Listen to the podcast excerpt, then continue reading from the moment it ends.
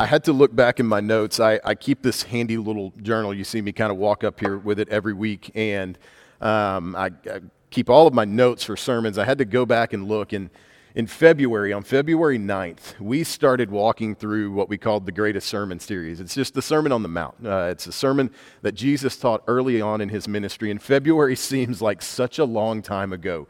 Um, in February, we were not thinking this is what April's going to look like, and into May, and who knows when. Uh, we just had been kind of looking at, hey, what, what can we walk through as a church? You guys kind of know we, we like to go kind of verse by verse and just walk through it. And it's like, man, I'm super excited about this series uh, because there's just so much to it. There's times where Jesus, in like eight, nine, ten words, will say something, and you just kind of have to take a step back and go, oh my goodness, that's, that's heavy and that's a lot. And it's all not led up to this moment. But as we've walked through this sermon, we, we've, we've pretty much covered one chapter now since February. Um, in that time, we know Jesus didn't just preach this to be an ethical thing. There's a lot of ethics within the Sermon on the Mount, but it wasn't just to be a better moral person.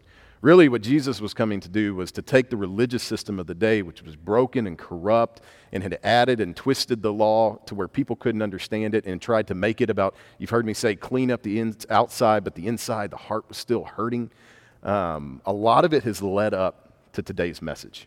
Um, it's not the pinnacle of the Sermon on the Mount, but it is a, it's, it's kind of where Jesus breaks out the big clubs and hits, hits one right down the fairway. This one is talking about loving your enemies.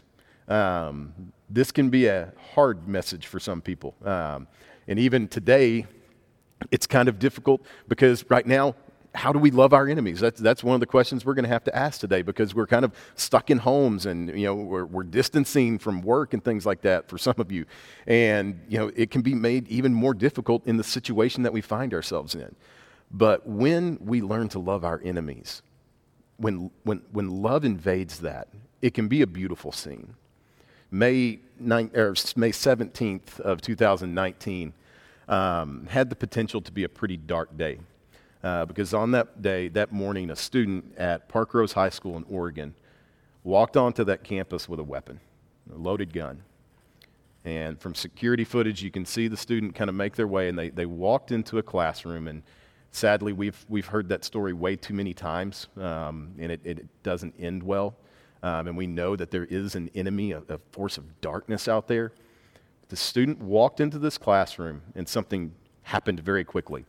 Um, Keanon Lowe, who is the high school football coach and track coach, who was former wide receiver at the University of Oregon, saw the student walk in and reacted very quickly. Didn't hesitate, took the weapon, was able to take that weapon from that student, move that student into the hallway, and a security camera caught all of this on footage. He hands the weapon to another teacher, and he turns to this student who could have carried out just an absolutely heinous act. And he hugged the student. And it's on camera, and it's this unbelievable scene where he just, he just hugs him. He doesn't let go. And it's not a wrestling thing. He's, he just said, Look, I, I, I knew the student. I knew the student had some, some issues. And he said, I, I know a lot of students don't think things through until it's done. And you can't take some of that back. And in that moment, I just, I told him, I was like, You're loved. And I just hugged him. And you, you watch on the security camera this man just hold this student. And the student was arrested, and there was some, some mental help that they were able to get. But to watch love invade that scene and for it not to turn into something that's on the news of we're, we're, we're counting a death toll, but instead we're seeing this act of kindness and love towards an enemy was a beautiful scene. And Jesus as he's kind of worked his way through this message, he's, he's given us the Beatitudes, he's, he's talked about salt and light, and then he, he kind of addressed issues like anger and, and lust and things like that. And, and it kind of builds up into Matthew chapter 5 and verse 43. That's where we're going to start today. We're going to read a couple of verses, and then we'll come back and kind of talk about it. In verse 43 of Matthew chapter 5, Jesus says this You have heard that it was said, You shall love your neighbor and hate your enemy. But I say to you, love your enemies and pray for those who persecute you, so that you may be sons of your Father who is in heaven. For he makes his sun rise on the evil and on the good, and he sends rain on the just and the unjust. So That's a pretty powerful statement that Jesus leads off in when he says, You have heard that it said, You shall love your neighbor and hate your enemy. But I say to you, love your enemies and pray for those who persecute you. Like if we were to, to summarize that statement, we would say this love like God and live out love. Because Jesus is going to tackle something that was very prevalent in that day. When, when he says that, he's quoting part of an Old Testament verse love your neighbor. Um, but the hate your enemy is not included in the Old Testament. That wasn't the commandment. But what had happened was some of the teachers of the law had told their followers, okay, if it says love your enemy, then the opposite can be true as well. You, or you love your neighbor, you hate your enemy. And you have to understand kind of the context and culture that goes on right now in Jesus' day. Um, you and I may at times struggle with enemies. We're going to talk about that in a little bit, but we, we, we know we have enemies out there in the world. But when, when he says it, these people looked, and they looked around from a cultural standpoint, they looked around from a just you know, society standpoint and said, Yeah, I have enemies. As a Jew, they looked at people who were not Jewish and they considered those people, that is not my neighbor. Um, that is my enemy. They looked at an occupying country like Rome that had come in about 100 years before and said, That is my enemy. They have taken my freedoms, they are taking my money. And I look at those people and I don't feel that I'm called to love them. I love my neighbors. I love my Jewish community. I love my tribe within that even more.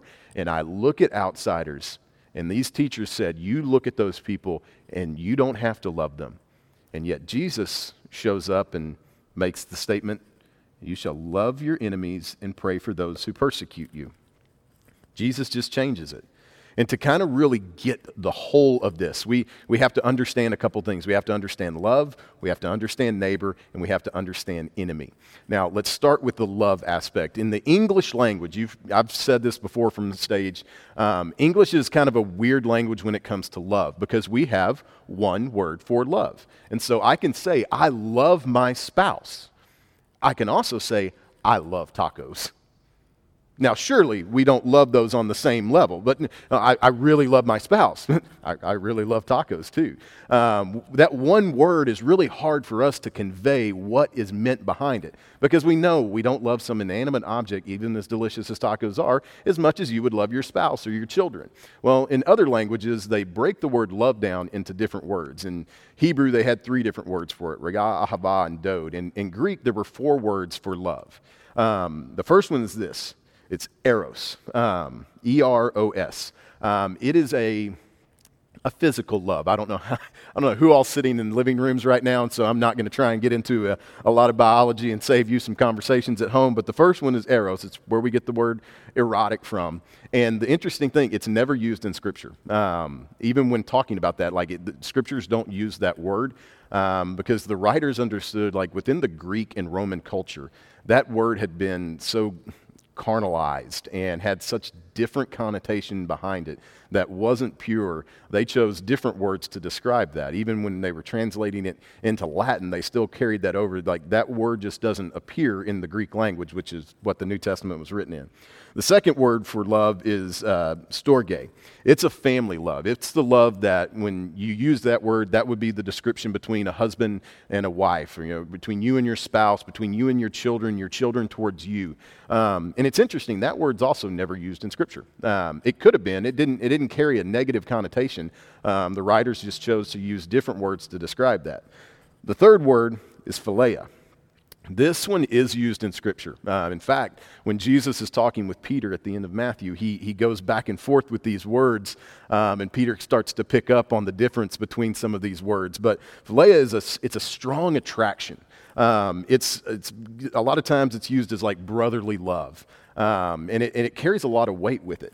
Um, it's where we get words like philanthropy, um, which is the love of men, uh, or philharmonic, uh, love of music, or Anglophile now, I read that word this week as I was studying, and I went, I know what that word is. The only reason I know what that word is is because that's the level of boredom that we have arrived at in my house. Last week, ESPN showed seven hours of spelling bee competitions. And for some reason, we sat down, and it was like a, it was like a train wreck. Like we, we wanted to stop watching, but we just couldn't because some of the contestants watching them go through and their process and how they made a spelling bee so intense and angst filled. And can I have the definition? Can you use it in a sentence? All these questions, like we couldn't turn away. And there's one girl, she got this word. And she knew she was explaining the definition before the guy ever could even tell her. And she spelled it out. And it's, it's a love for England. Um, but that's where we get the word Anglophile. Um, that's the level of boredom we're at these days, people. But there's a fourth word for love in the Greek language. And a lot of you have probably heard it before. It's agape. It's a divine love. And this is the word that Jesus uses here. And so when he says, love your neighbor, or he says, agape your neighbor, or agape your enemy, it's a divine love. This is a love, and it, it, it loves not because of any variable. It's not because love was put in, I'm going to show agape love. This is a love that is loving towards the unlovely. This is a love that's even loving towards an object that is hateful back to the person who's trying to love. This is a love for no reason at all in, in some ways. And this is the divine love that Jesus says, that's the love. I want you to love your enemies even when they don't want you to love them. I want you to love your enemies even when they persecute you. It's not just your neighbor. Like neighbor in the sense later Jesus would kind of illustrate, uh, you know, who is our neighbor becomes that question. Well, it's not just the people that are in your circle. It's not just the people that physically live next door to you. Our neighbor is the world. We know that as believers, that word neighbor gets expanded to everyone, even those that persecute you, even enemies. Now, do we have enemies? We, we may not have them in the sense that they did in Jesus' culture. But we know we have people that they can get under your skin. Um, they, they know the things to say to, to get you riled up. Uh, and sometimes they're people that we love really closely. that's, that's a reality. Uh, we also know that there are people that persecute us. Um, he says, pray for those who persecute you. Right now in the world, persecution is happening on an unbelievable scale. Most of us in the Western world just don't experience that, but there are countries um, where Christianity is, I mean, persecution isn't just a, I don't like you, it becomes physical. Every year, about 100,000 Christians are martyred in present modern day. I mean, that's the size. Imagine, you know, a massive football stadium. Imagine Cowboy Stadium on Super Bowl Sunday, filled to the brim. That's the number of believers that are persecuted and killed for their belief in Jesus Christ. And that's a heavy thing. And Jesus is going to understand persecution unbelievably. We, we, know that. Like he came, his own people despised him, is how Scripture would say it. He knew that people would, I mean, constantly, time and time again in Scripture, people tried to kill Jesus before he was crucified, um, but it wasn't his time. And so sometimes, I love, there's one verse where it says, in passing between their midst, like they were trying to grab him to throw him off a cliff top, and he just kind of bump, bump, bump, jukes everybody out and is on his way.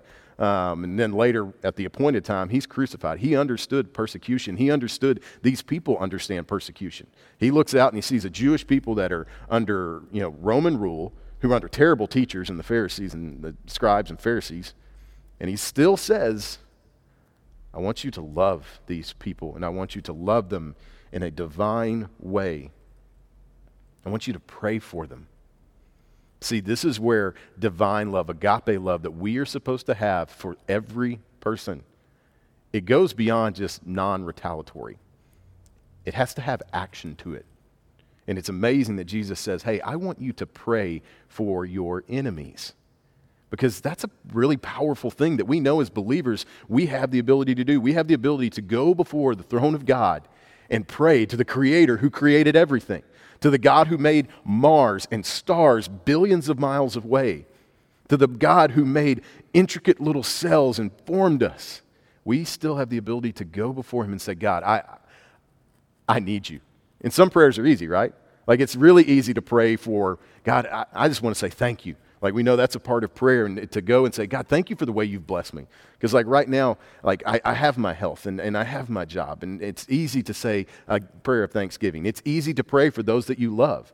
It's easy for me to look at my children and say, God, grow these boys into godly men because I love them. I love them deeply. I love them with that Storge love and I love them with the divine love.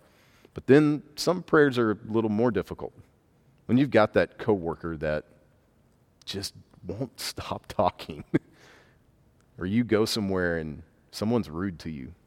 Maybe you're one of an essential worker that's out there right now, and man, someone just came in with a bad attitude and that kind of got word vomited on you.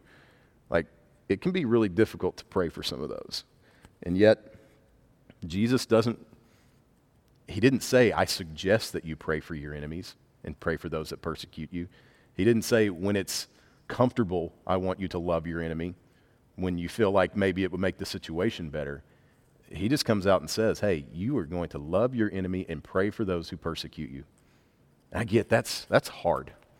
Like that's where this is not this is not casual Christianity. The Sermon on the Mount is the farthest thing from casual Christianity. If you want some good reading, uh, Bonhoeffer has a wonderful. It's a he's a German theologian um, who who died during World War II because of his belief for Christ. He writes a lot about this. I mean, in in the 30s, he was writing about just comfortable Christianity. That's oh i go to church when i want and i pray when i want and if i if i want to give i give. If i want to serve i serve. Like jesus takes that and says there, there is just no part of that within this. You can't have a statement like love your enemy and pray for those who persecute you and have that as a casual thing this is a mighty call to believers to love and live it out and so it's looking at that person that you know by name. You're probably thinking of them right now and saying, I'm going to commit to pray for this person. I'm going to love them even when they don't want to be loved because that's what agape love calls me to do. It calls me to love that which is unlovable. I'm still going to do it. It requires a great amount of faith to say, look, I'm going to love this person. I'm going to love them in a way that can be tangible. I'm going to love them in a way that's spiritual. Like, this is a great and mighty call to believers. Love your enemies and pray for those who persecute you because we have to ask the question do we want to love like Jesus Christ loved the world? And I hope we do. Sometimes that's going to be us taking a step back and going, okay, it's not about me. I'm going to need to be the bigger person in this relationship and approach it and say, hey, I love you, and I'm going to continue to love you, even if you don't like that. And sometimes it's reminding ourselves that Christ loved us like that. Because if you're in Christ, if you would say, hey, I'm, I'm a believer, there was a time where spiritually you were dead. And by your sinful nature, you are an enemy to God. Our sin runs into God's holiness and it just stops right there because God's holiness is way too big. And because of our sinful nature, we were enemies towards God. And yet God looked at us, and, uh, and a lot of the stories are, man, I didn't want to love God. I was angry. I was mad. I wanted no part of that. I wanted to live my own life. It was all about me. I love me some me.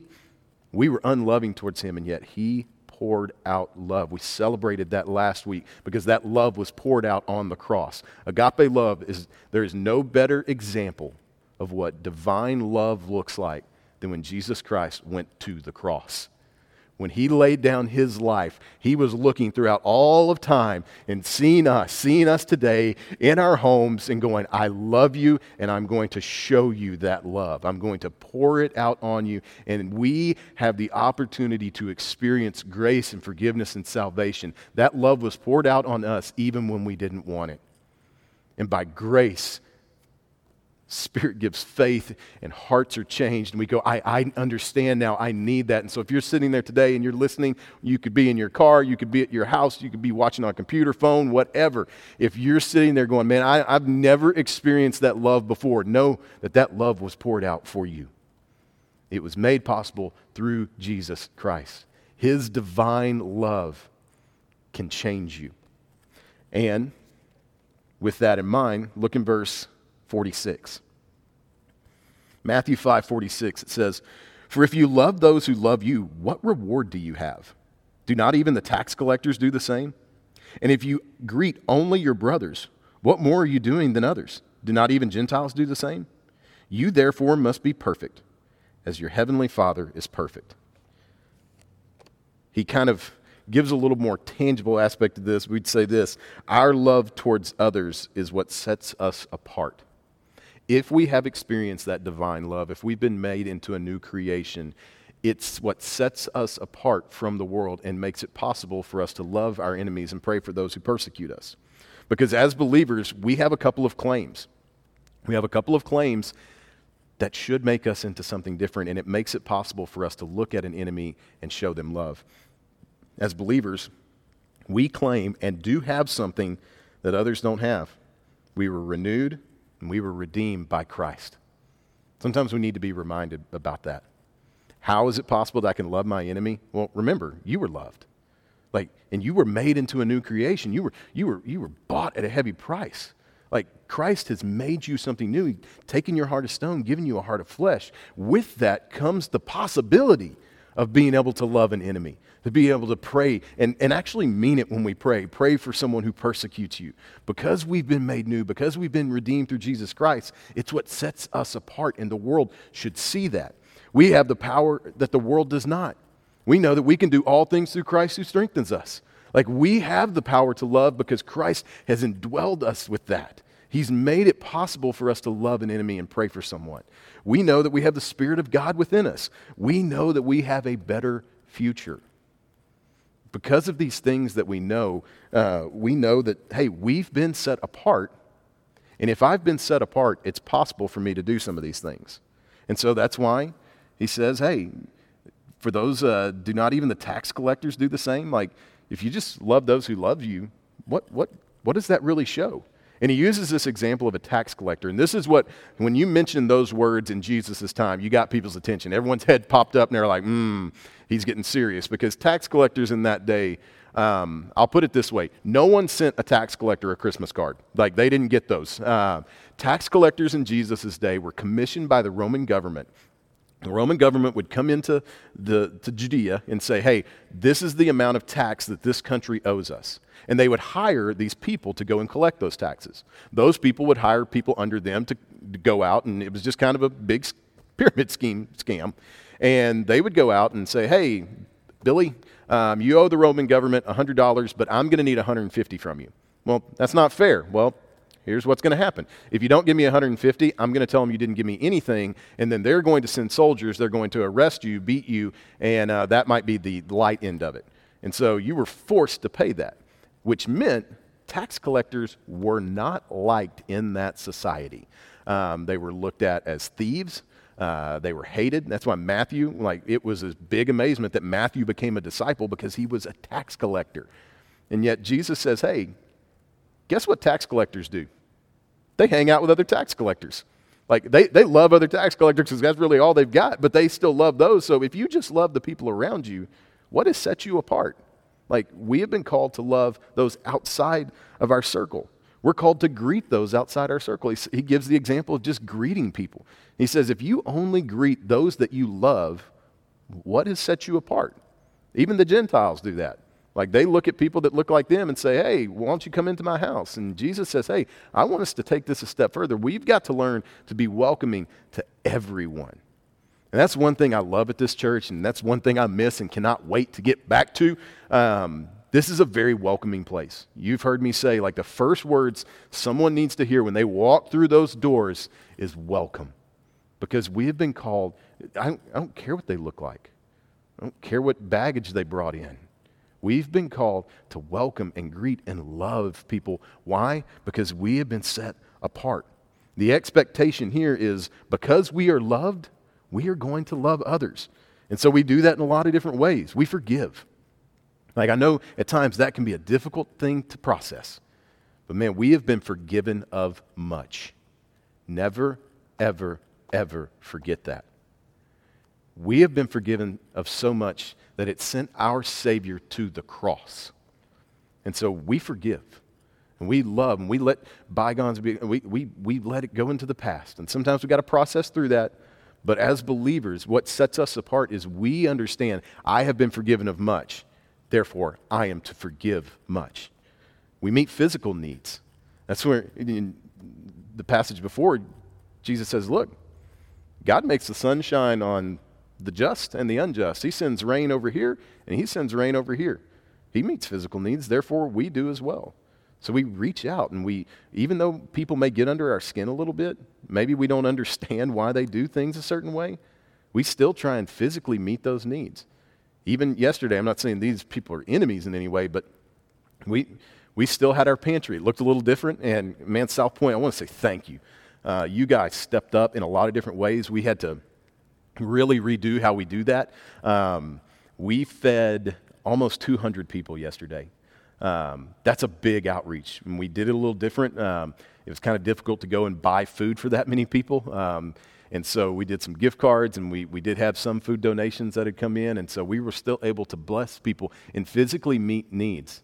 And some of those people we just don't know that well. Like, I don't know what their story is, but it doesn't stop us. Like, and so thank you. We had people that gave so, so well to make that possible. Um, and so thank you for doing that because that's what sets us apart. We meet physical needs, we give people time. We give grace knowing that grace was given to us. And so sometimes that's us giving people a little bit of time to process our love. Because sometimes it can be that quick. Man, I, I've had conversations with people that were very hostile to Christianity, and an hour later, they're a believer in Christ. Like, I'll never forget sitting in, a, in Venezuela, and of all the melting pot, I was talking to a guy who was from somewhere in the Middle East, who had moved to Venezuela, was engaged to a girl from Venezuela. And he and I just, we were talking like the Quran and, and the Bible. And I'm, I'm reading scripture, and he and his fiance, they're both really far from God. An hour later, like, I don't know if she was his fiance anymore because she accepted Christ. And uh, he didn't. But you know what? I was wanting to meet with him the next day. Like, give people time, give people grace. That's what sets us apart. We don't just force it right then, but we just go, hey, I'm going to give you the time for God to do his thing, for God to convict where he needs to convict, to heal where he needs to heal. And we show no partiality. Like, what sets us apart is we're not looking and saying, I'm only going to love this group. No, we show no partiality. And here's why I know this stuck for Christianity because Jesus says all this, and then years later, James would write this. In James chapter 2, James says, My brothers, show no partiality as you hold the faith in our Lord Jesus Christ, the Lord of glory. For if a man wearing a gold ring and fine clothing comes into your assembly, and a poor man in shabby clothing comes in, and you pay attention to the one who wears the fine clothing and say, You sit here in a good place, while you say to the poor man, You stand over there, or You sit at my feet, have you not made the distinction among yourselves and become judges with evil thoughts? Listen, my beloved brothers. Has not God chosen those who are poor in the world to be rich in faith and heirs of the kingdom, which he promised to those who love him? So we're set apart in the fact that man, we're, not, we're not making distinctions. Like as, as South Point Church, as we kind of talk about who we are, we want to live that out. We want to show love to people that may initially be hostile to Christianity. We want to pray for those that might make statements about Christ that we don't like. And so when people come in, we, we follow this as well. Like we're not making distinctions when people come in. We're not making distinctions on race. Um, you guys, if you've been a part of our church, you know that's one that I can get pretty riled up on. Uh, it does not matter what color someone is when they walk in. Uh, and I've heard of places where it does. And that's just not Christ like. And so we want to be a place that is diverse. Like we want this to be a place that when someone walks in, doesn't doesn't matter what their skin color is, the first words they're hearing are welcome. And I hate that we have to say that in 2020, but I want to make that really clear. Like, we are all about multi generational, multi ethnic, and being the body of Christ. We're not making distinctions on gender. Like, when it comes to salvation, God's not China. Like, I'm, that's a, this is a weird statement to make right now with all that, but I'm talking about the, like, the, the, the male and female child thing. Like, God's not looking at that going, well, I don't really want to save this guy, but you know, I got too many girls, so I got to save him. Like, we, we don't look at that as different when someone walks in here. We don't look at finances as something. Like he, James uses the example, like you, you get somebody that walks in and, you know, they're dressed really nicely, and at the same time somebody comes in and, man, they're just looking a little down on their luck. We're not looking at that one person going, oh, we, we definitely want him to be here. Uh, we make the joke if somebody walks in in a suit at South Point, it's probably their first time, so we should greet them because uh, we're a little more laid back when it comes to that. But we don't make distinctions on finance. Like we tell people in the member class, like when you give, that, that doesn't that doesn't give you like, you don't get special emails or secret access or anything like that.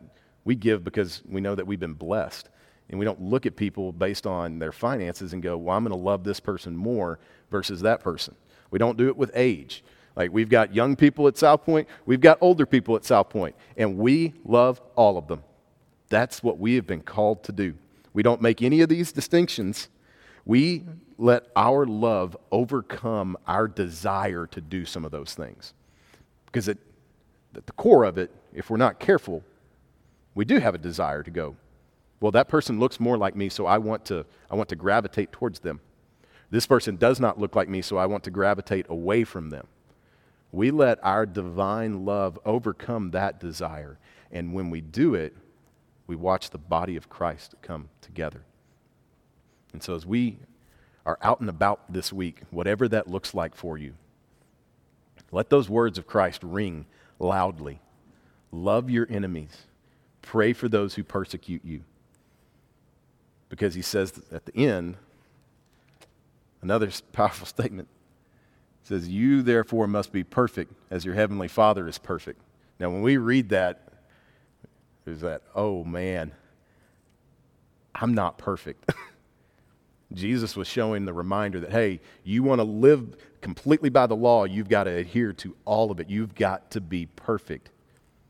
And thank goodness, grace is extended through Christ. But we're still called to a high calling. We're going to love our enemies. We're going to pray for those who persecute us because one of the most beautiful things to watch is when that divine love that has changed us changes one of those people. So let's pray. God, we love you. God, everybody's got somebody in their life that man, they may not want to pray for that person. And God, I pray that you would just kind of convict where you need to convict, soften hearts where you need to soften them. And God, we would be a body of believers that pray for those that we really don't want to pray for at times. God, that we would be loving because you have loved us deeply. God, if there's someone listening right now and they're just wrestling with where they're at with you, I pray that they would know the gospel that you are a holy God, and yes, we are a sinful people, but through your Son, Jesus Christ, they can be made new turn away from their old self and say, I want to follow Christ. And so if someone is at that point today, God, I pray you'd be all over them and they would just say, I want to follow Jesus Christ. And in being set apart, continue to love others as well.